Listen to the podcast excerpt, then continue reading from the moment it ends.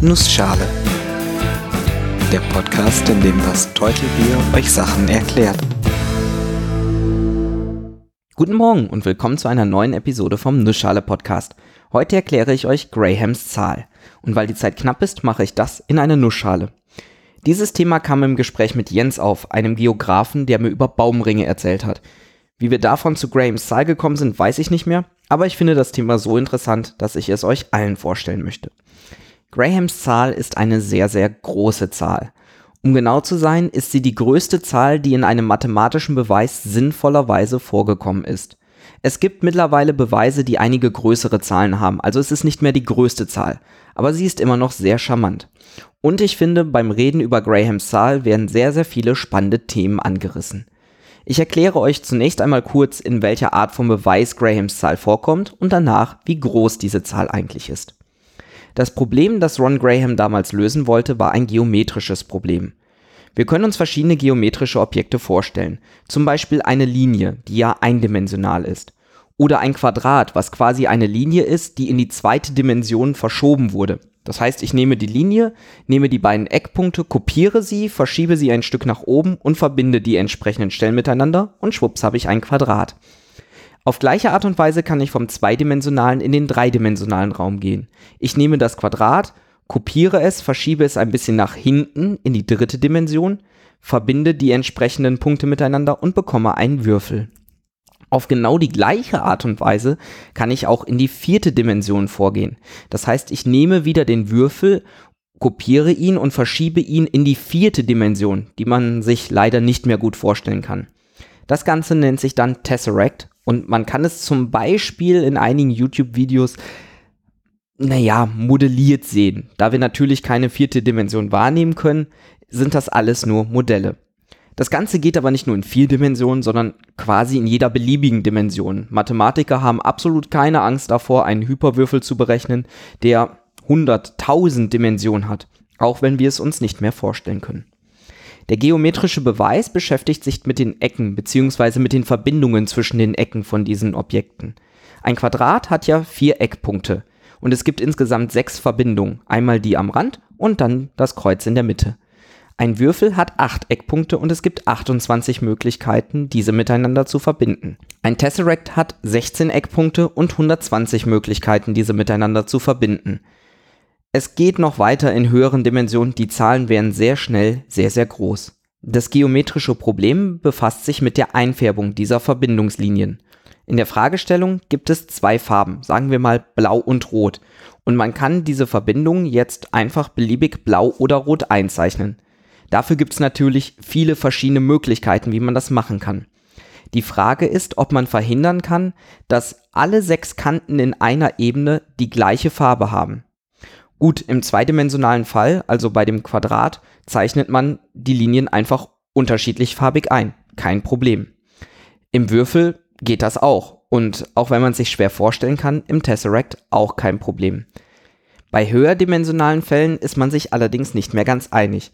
Man hat mittlerweile gezeigt, dass auch der zwölfdimensionale Hyperwürfel diese Konfiguration nicht erzwingt. Bei 13 Dimensionen ist man sich nicht sicher. Es ist möglich, dass es keine einzige Kombination an Farben gibt, in der nicht dieses Quadrat mit den sechs gleichen Farben vorkommt. Und Ron Graham hat gezeigt, dass es definitiv eine Dimension gibt, ab der das Ganze so ist. Mittlerweile gibt es eine kleinere Zahl als Grahams Zahl, die als diese obere Grenze für die Dimensionalität gilt, in der diese bestimmte Konfiguration auf jeden Fall vorkommt. Aber Grahams Zahl ist nun mal sehr charmant. Nun, wie sieht diese Zahl aus? Fangen wir mal an mit einfachen Rechenregeln, plus, mal und so.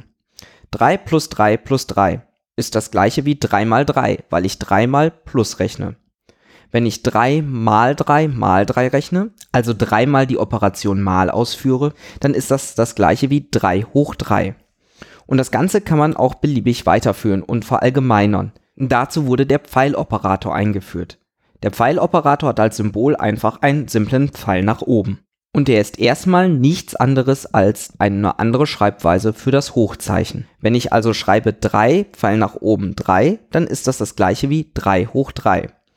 Genauso wie ich bei Plus zu Mal oder bei Mal zu Hoch die Operation immer einen Schritt weiter getrieben habe, kann ich das auch beim Pfeiloperator machen. Dazu schreibe ich dann einfach einen zusätzlichen Pfeil dahinter. Statt einem Pfeil zwei Pfeile oder statt zwei Pfeilen drei Pfeile. Das heißt, wenn ich einen Doppelpfeil nehme, drei Pfeil nach oben, Pfeil nach oben, drei, ist das das gleiche wie drei Pfeil nach oben, drei Pfeil nach oben, drei. Also drei hoch drei hoch drei insgesamt dreimal den vorherigen Operator. Gehen wir das mal durch. 3 hoch 3 ist 27, also 3 Pfeil nach oben 3 ist 27. Wenn ich jetzt den Doppelpfeiloperator nehme statt den Einzelpfeiloperator, dann habe ich ja quasi dreimal den Einzelpfeiloperator vorzunehmen. 3 hoch 3 hoch 3. 3 Pfeil nach oben, 3 Pfeil nach oben, 3 also 3 hoch 27 und das sind schon 7,6 Billionen. Diese Schreibweise kommt auch in dem Beweis von Grahams Zahl vor. Dort kommt aber nicht 3 Doppelpfeil 3 vor und auch nicht 3 Dreifachpfeil 3, sondern 3 Vierfachpfeil 3. Diese Zahl ist so unvorstellbar groß, dass man sie nicht mal aufschreiben kann, denn allein um die Stellen aufzuschreiben, die diese Zahl hat, gibt es nicht genug Atome im Universum. Diese Zahl hat Graham G1 genannt.